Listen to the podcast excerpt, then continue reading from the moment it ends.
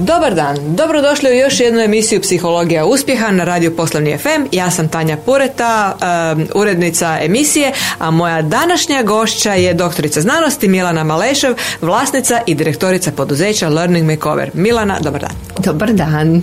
Dobro nam došli Milana i velika mi je čast imati vas kao gošću e, jer evo e, bavite se vrlo vrlo danas jako hot, ajmo tako reći ovaj temom, a to je razvoj zaposlenika.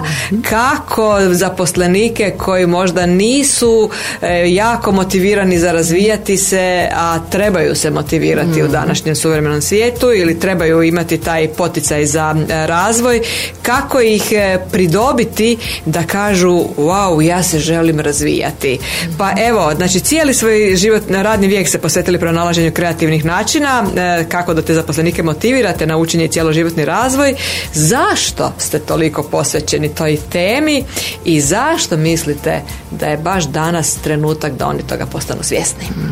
Pa prvo ja volim da učim prvo, tako da mislim da odatle dolazi ta neka osnovna moja motivacija. Iz vlastitih cipela. apsolutno, apsolutno, zato što imam tu vrstu radoznalosti i volim da učim i to me ispunjava. Tako da mislim da učenje je jedna lepa aktivnost, jedna svrsishodna aktivnost i da stvarno ima smisla, a sa druge strane ono što mislim da je važno da prosto ljudi budu svesni učenje je osim što je lepo nekako neophodno i stvarno ključ prilagođavanja i ključ preživljavanja.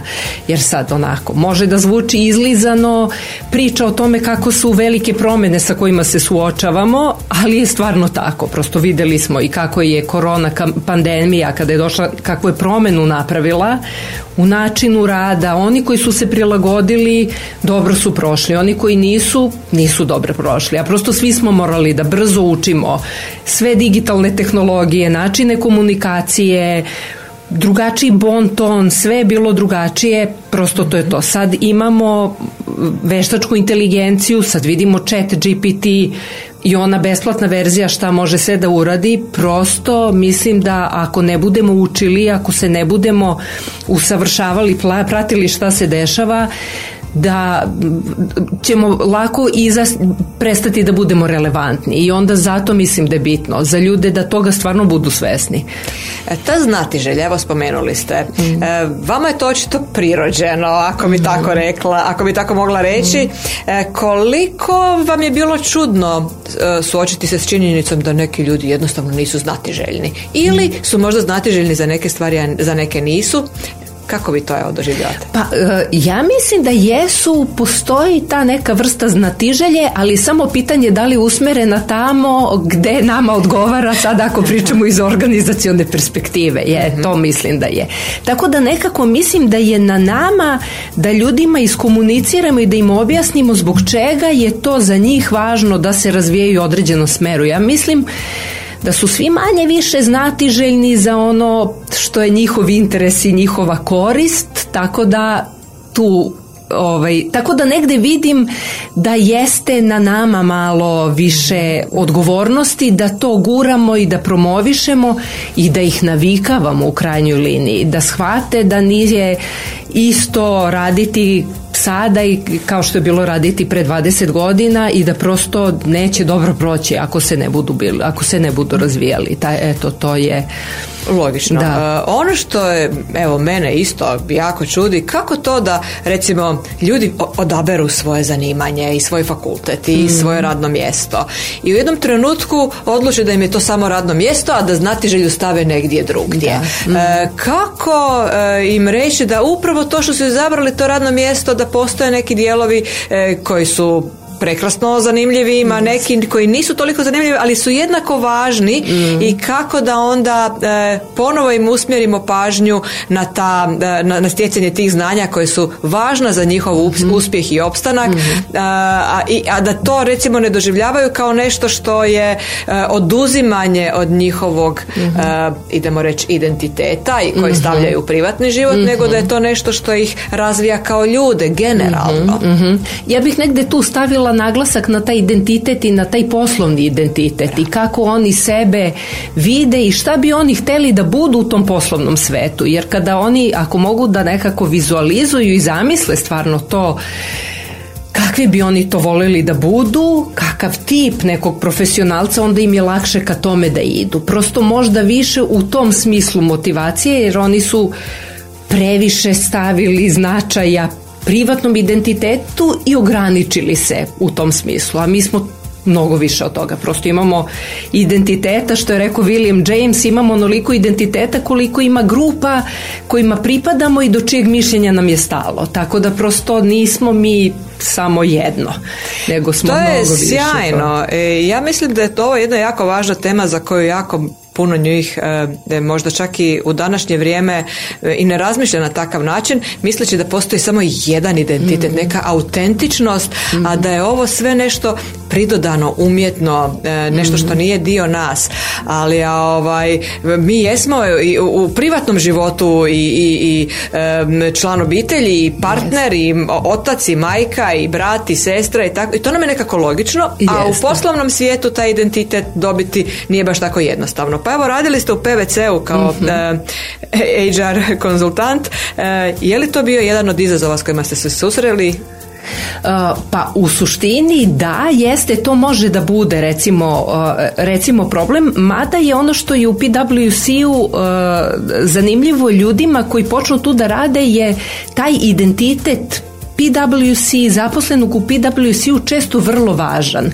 I oni su dosta u njega investirani. I kada je ta pozicija oni su onda spremni da uče, razvijaju se da bi stvarno ostvarili taj svoj identitet. Ja imam primer e, koleginice kada sam baš radila doktorat, e, bilo je pitanje e, u stvari ona je imala neki sastanak sa Narodnom bankom, ne znam ispred svojih klijenata ili sa svojim klijentima i ona kaže ne, bila je neka situacija da Narodna banka nije baš bila nešto naročito raspoložena prema njima i ona kaže meni je strahovito bilo važno, radili smo neku novu temu, ja sam noćima učila, radila i neke priručnike prelazila koji imaju hiljade strana jer nisam htela pred Narodnom bankom da ispadne da, da, da gubim tlo pod nogama. Znači ona da bi bila menadžer revizije iz PwC-a ona mora da vlada tom oblašću i pošto je njoj taj identitet važan, onda je ona učila. Niko nju nije terao, niko nije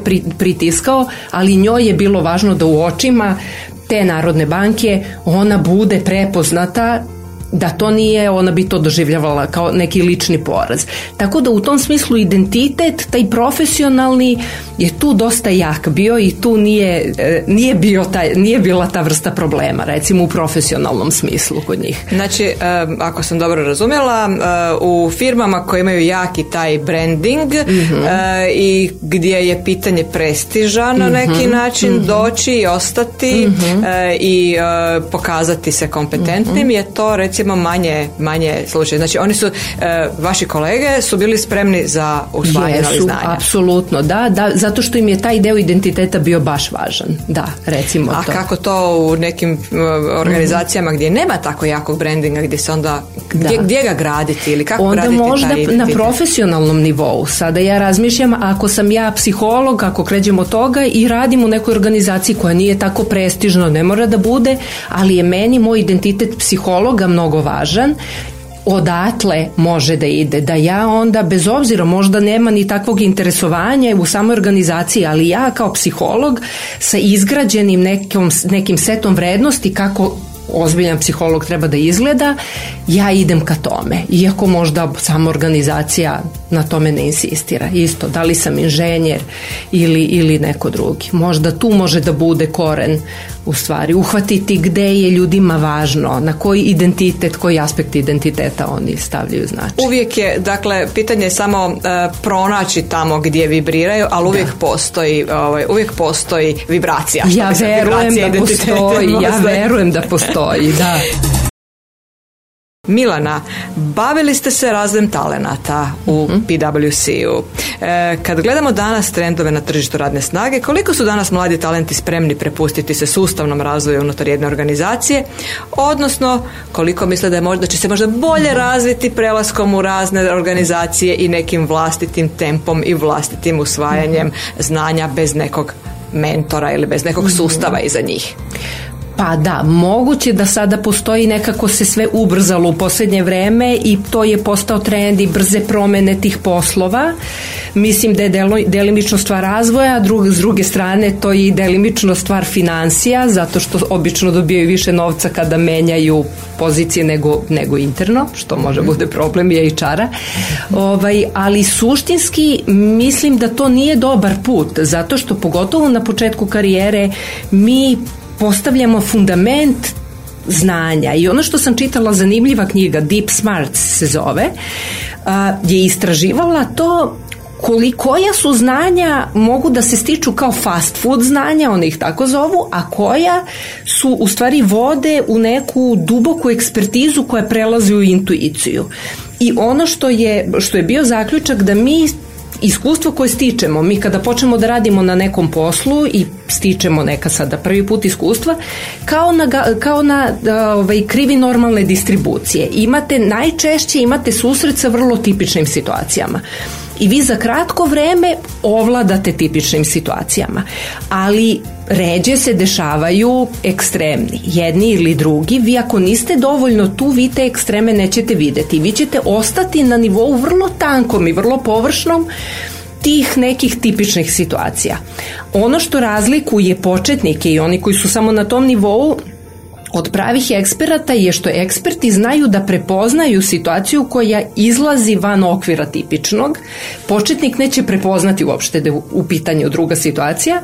Ekspert zna da razlikuje i ekspert onda, pošto ima iskustva i video je ceo spektar situacija, ima znanje kako da reaguje u toj situaciji. I opet, pošto sam spominjala i tu veštačku inteligenciju, imam utisak da nam ona već ono, kažem, chat GPT osnovne funkcionalnosti, da jako dobro hvataju taj nivo fast food znanja, mhm. ali ne hvataju taj nivo ekspertize. I onda, a za tu ekspertizu vi mora da ste duže vreme tu, da ste videli više situacija, prosto treba vremena, ne može, to nije čip koji se ugradi treba vremena da prođe da biste videli puno stvari i onda je to nešto što zato mislim da je bitno biti negde i sad ako neko ulazi u, u svet rada biti negde i zadržati se na mestu gde stvarno može da se razvija i da to bude prioritet. Jer kada taj fundament napravite posle vi lako nadograđujete nova znanja i kombinujete ali taj fundament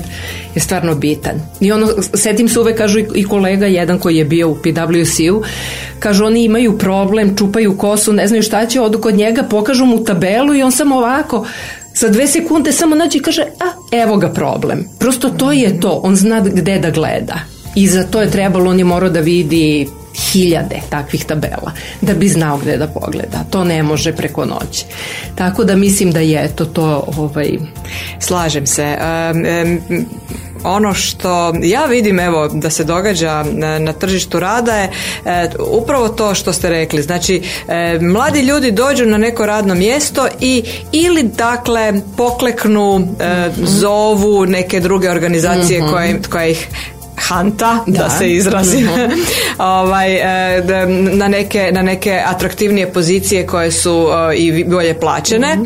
Međutim, ideja da odu s mjesta gdje mogu učiti e, radi novaca možda je preskupa investicija. Ja mislim da jeste. Ja mislim da jeste. Jer suštinski ostaju na toj površini i ne dobijaju pravo znanje, a pravo znanje se na kraju negde i plaća i ceni i postoji granica to dokle, dokle će moći tako da prelaze i prolaze sa tim plitkim znanjem. Tako e, S druge strane se događa još jedan fenomen koji bih htjela da zajedno ovaj prokomentiramo, a to je e, dakle ti mladi ljudi ne odlaze samo čest, ne, odlaze, samo zbog novaca, nego kad dođu do razine da moraju e, brusiti, da moraju ući u dubinu tih znanja, uplaše se, smatraju možda osjete smanji im se samopouzdanje, dakle suočavati se s greškama, jer lako je, ovaj, lako je dobiti je osnovni fundament, ali suočavati se s greškama i proći kroz to minsko polje grešaka je nešto što treba imati hrabrosti e, i naravno uz dobar suport organizacije, ali evo, dajte vi recite. Da, jeste, apsolutno da, taj razvoj jeste, može da bude neprijatan i suočavanje sa svojim ograničenjima je neprijatno. Vi svi volimo sebi da gledamo u pozitivnom svetlu i nije prijatno kad se suočite sa nečim da nešto ne umete ili vam je teško. Taman sam završio fakultet, a ono opet se, mislila sam da više nikad neće mi neko reći da nešto ne znam kad ona dođe. Jeste, kad dolazimo tu. Tako da to jeste, mislim da je tu bitno i možda sa strane organizacije da se pruži adekvatna podrška i da to ko je u okruženju, da li je to neki tim lider, da li je menadžer, mentor, ko je tu, da tu stvar normalizuje i da kaže da nisi samo ti, svi koji dolaze prosto prolaze kroz istu stvar, to je normalno i da ta znanja koja smo svi stekli na fakultetima su dosta abstraktna, ali da biste ih primenili u praksi vi dalje morate puno toga da prođete i da se suočite sa greškama.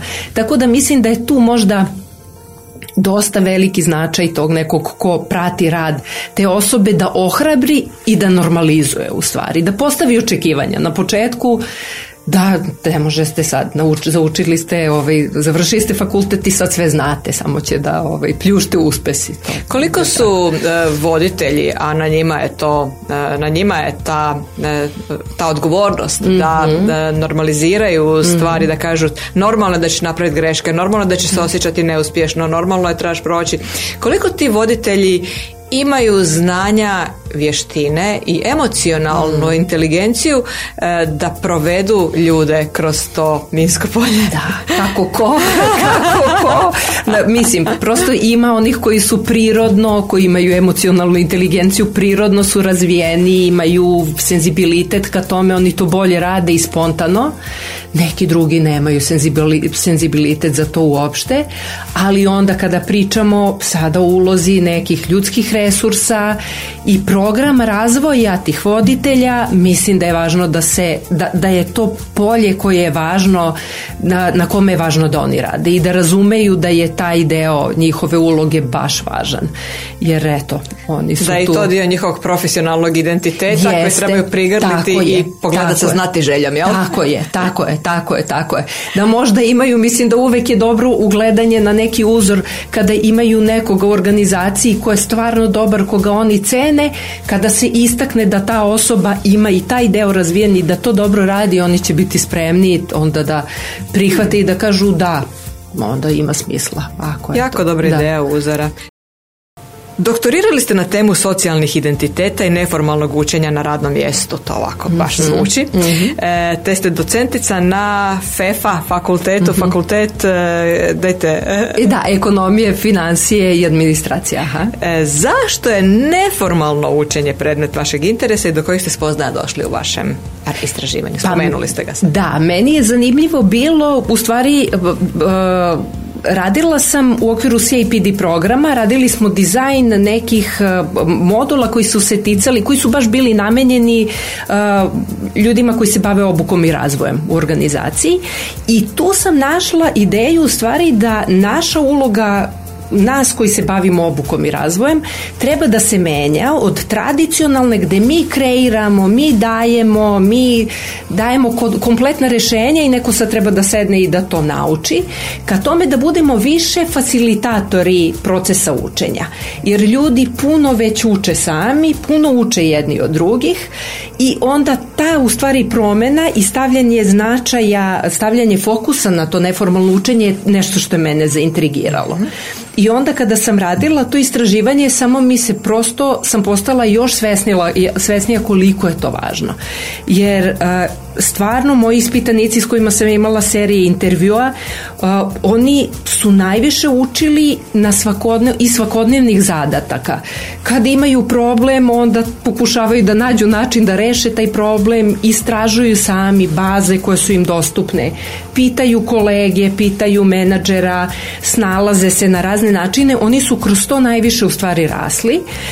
A uloga uloga praktično formalnog učenja koje i mi dajemo je negde najviše imala smisla na početku da oni razumeju da imaju dobru osnovu, da razumeju kako ceo taj sistem treba da izgleda, šta oni sve treba da znaju i jako je bila dobra praksa da kada na kraju nekog velikog projekta urade, ponovo se nađu i rekapituliraju sve da onda sve te lekcije iz prakse upakuju u fioke. Mm -hmm. ovaj, a što se tiče tog, tih socijalnih identiteta, to je upravo ovo što sam rekla kako je koleginica mm -hmm. ovaj, kako je ona učila i ono što je moj glavni zaključak je da učenje prvo nije ni aktivnost koja je izolovana, je sad ću ja da sednem nešto da naučim. Mi učimo sve vreme, učimo dok radimo i nije samo intelektualna aktivnost, nego zahteva i uključuje celo naše biće.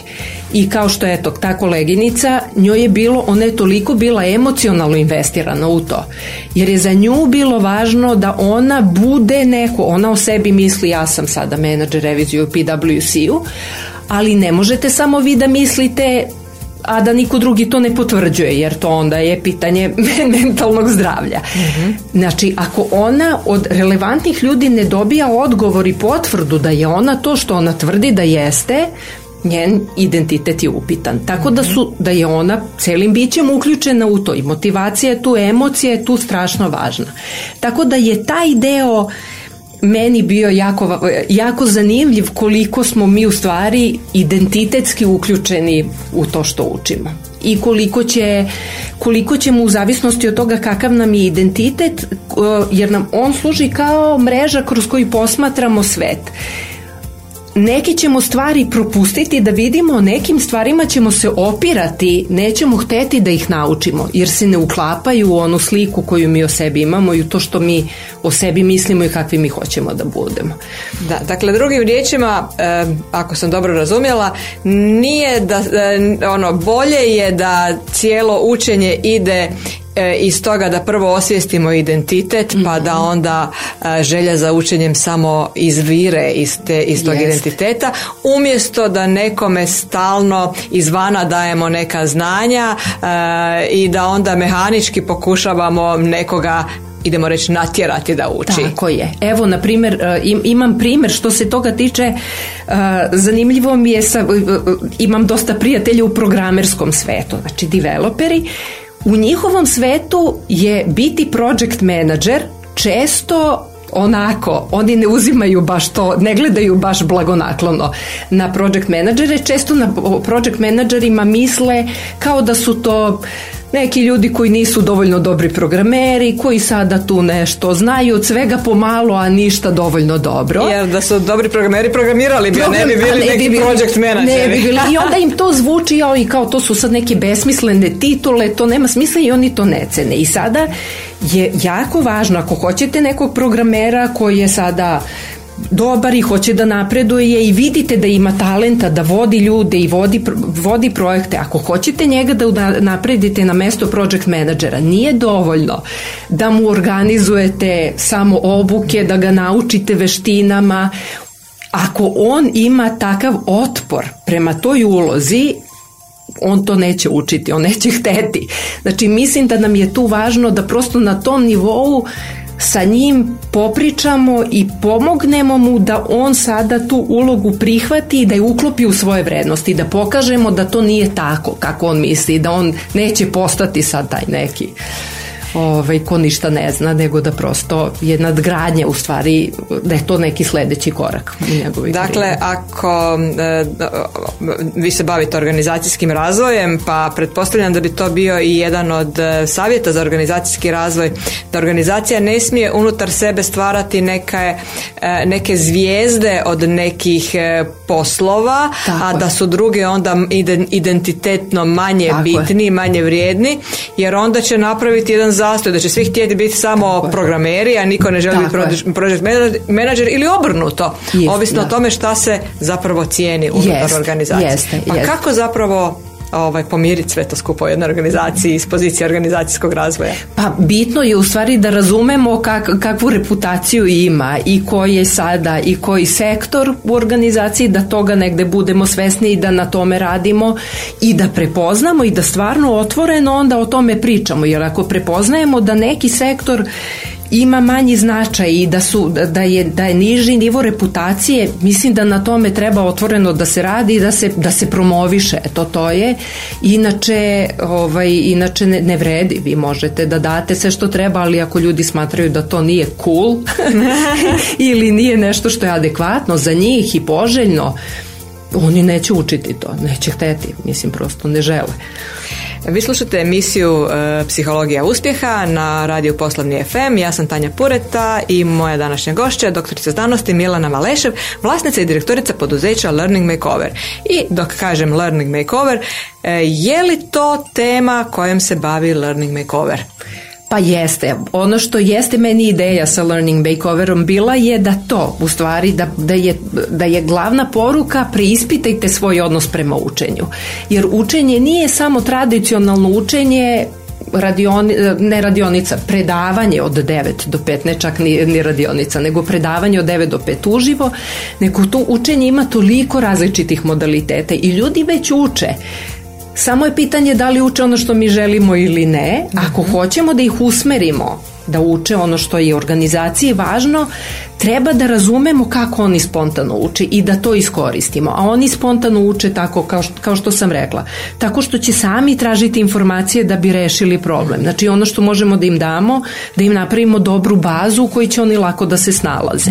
Ili ako uče tako često što pitaju svoje kolege ili pitaju nadređene, onda moramo i te voditelje da naučimo da je važno da rade na razvoju svojih zaposlenih, da ostave vreme i da budu, da im odgovaraju na pitanja, a ne da nemaju vremena mm -hmm. da odgovore na pitanja. Ili možemo da im damo i prostor i vreme kada mogu da se negde sastaju i razmenjuju iskustva. Ako imamo, ne znam, organizacijama koje rade u, na različitim teritorijama, sad voditelji ljudskih resursa, iste organizacije, oni iste probleme imaju. Mnogo će značiti ako im, ako im organizujete jednomesečno da imaju sad vremena samo razmenu, šta rade, čime se bave i kako rešavaju probleme, to je već velika stvar. Znači ima toliko elemenata kako ljudi već uče i apsolutno formalna obuka ima svoje mesto i to nikako ne sporim i to ne sme da nestane,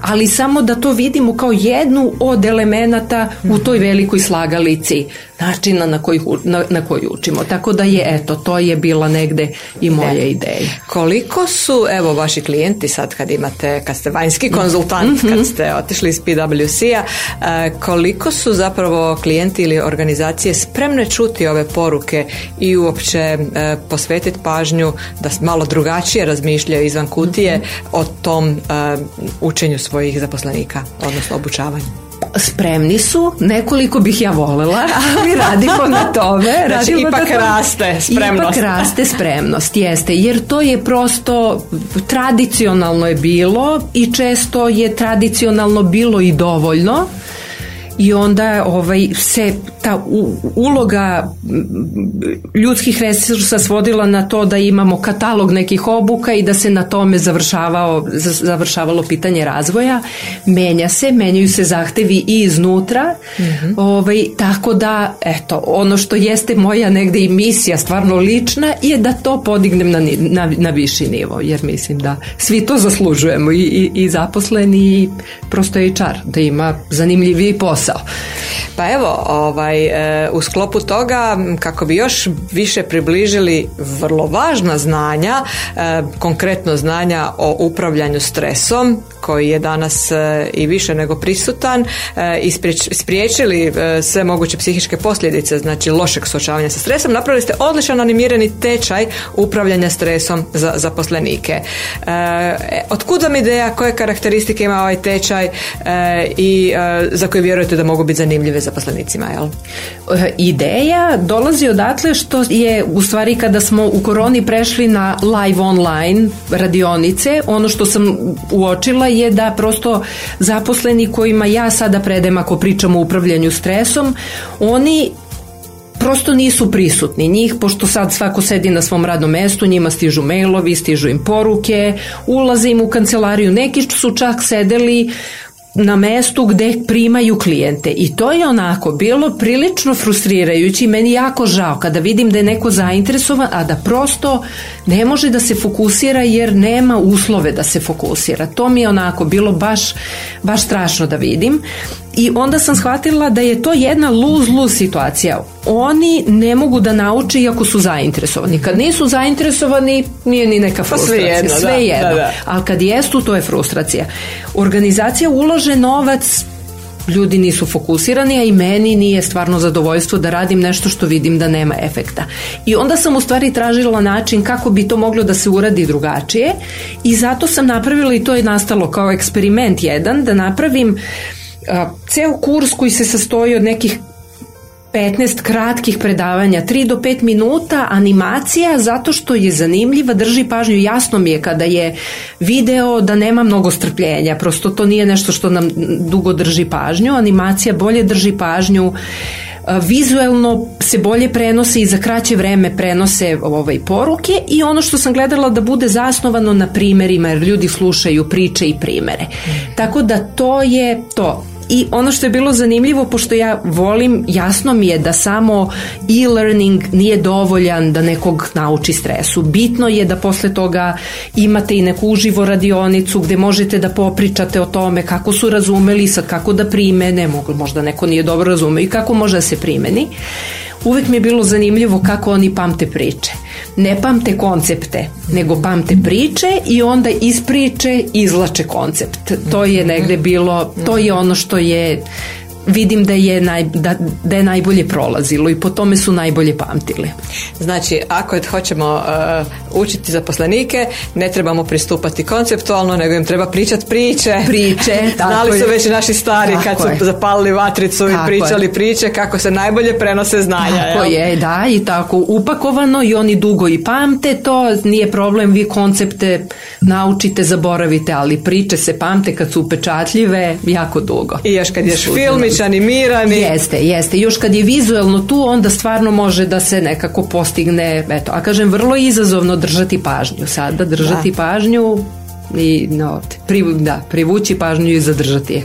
Da, Na to je, a, i umjesto da se sjetimo šta nam je zadržavalo kad smo bili djeca i kad smo bili najznatiželjniji, a onda postanemo odrasli i sve postane vrlo Jeste, suhoparno. jeste. Umjesto da se vratimo crtanima Jeste, i pričama i iz toga izvlačimo Tako je. pouke za, Tako i mudrosti za, za Tako budućnost. je. Mhm. A, evo onda još na kraju ovaj, jedna generalna por- poruka i kao predavač na CIPD-u Mhm. i kao sad samostalni konzultant i kao e, konzultant e, koji ste 25 godina radili kao e, u PwC-u i kao doktor znanosti jedna onako mudri, mudra sumarna poruka za, ovaj, za sve nas da još više ono da se još više ohrabrimo u identitetu i motivirano krenemo u razvoj. Mhm. Mislim da je bitna poruka prosto za one sada kada pričamo o profesionalcima koji se bave ljudskim resursima. Da razumeju kada pričamo o motivaciji da zaposleni da ono što mi njima dajemo kao programe neke razvoja da su ti programi mnogo skupi jer oni treba da ih plate vremenom a vremena nema i vreme je dragoceno. Znači kada razumemo da je naš proizvod skup onda treba da razumemo i to šta je potrebno da bi neko kupio naš skupi proizvod. Znači da taj proizvod mora da bude jako dobar u smislu da smo dobro razumeli šta njih tišti i kako mi možemo kroz taj program da im pomognemo ili šta oni žele i kako možemo da im pomognemo da dođu do toga što žele. Ovaj, to je jedna stvar da Prvo da smo napravili nešto što će njima stvarno pomoći. Druga stvar, da ne pretpostavljamo da će oni znati da ti programi će njima pomoći. To moramo da im kažemo. Prosto moramo da im objasnimo, oni ne mogu to da znaju, dok i mi ne kažemo, e, ovo su koristi koje ćete vi imati. Znači, kao interni marketing, interna prodaja. Prodat ljudima znanje. Tako je, da oni Odnosno, razume želju za znanjem. želju za znanjem, zašto je to za njih bitno. E, i onda je to i treća stvar možda da prosto se oslobodimo sujete, sada pričamo o nama predavačima, da smo mi nosioci znanja, mi vlasnici istine, da razumemo da tog znanja i iskustva ima puno i među tim polaznicima i da nismo mi uvek u najboljoj poziciji da prenesemo znanje jer neće nas uvek slušati kao što možda ako pozovete nekog ko je u organizaciji dobar u tome i kada njega pozovete kao partnera pa zajedno o tome pričate, možda će njega ili nju bolje slušati nego vas, jer prosto ima kredibilitet, ljudi ga doživljavaju više kao svog nego, mhm. nego, nego prosto da imamo to i da razumemo da među ljudima ima već puno znanja i da dozvolimo da to znanje se slobodno razmenjuje i ovaj i, i širi. Eto. Drugim riječima, znanje će biti e, umjetnoj inteligenciji i ona će ga davati bez problema, a zadaća nas ljudi će biti da, e, da ljude usmjerimo, potaknemo, e, e, motiviramo, mhm. držimo na putu, držimo rukicu, ovaj, čuvamo leđa da lakše padnu ako već i da ih manje boli i da onda budemo neki facilitatori i suradnici na putu, a ne oni koji, ono, koji su baš ono da, ekskluzivni e, imatelji znanja jeste, kao takvoga. Odlično. E, Milana, puno vam hvala na ovom iznimno inspirativnom razgovoru. E, ja vjerujem da će mnogima od sada ideja razvoja zaposlenika i obrazovanja odraslih malo drugačije sjesti, da će razmišljati o identitetu, razmišljati kako da potakne tu unutarnju mm znatiželju i da ljudima kad se potakne znatiželja da ih ne ubijemo sa suhoparnim znanjem, nego da im pričamo priče i puštamo animirane filmove, je li to ključ uspjeha, jel tako? Tako, tako. Milana, želim vam e, puno uspjeha u nastavku rada, puno, puno animiranih filmova, puno zadovoljnih klijenata i sigurna sam da se vidimo na raznim e, projektima. Hvala puno, Tanja, hvala puno. Doviđenja, slušateljima, doviđenja Milana.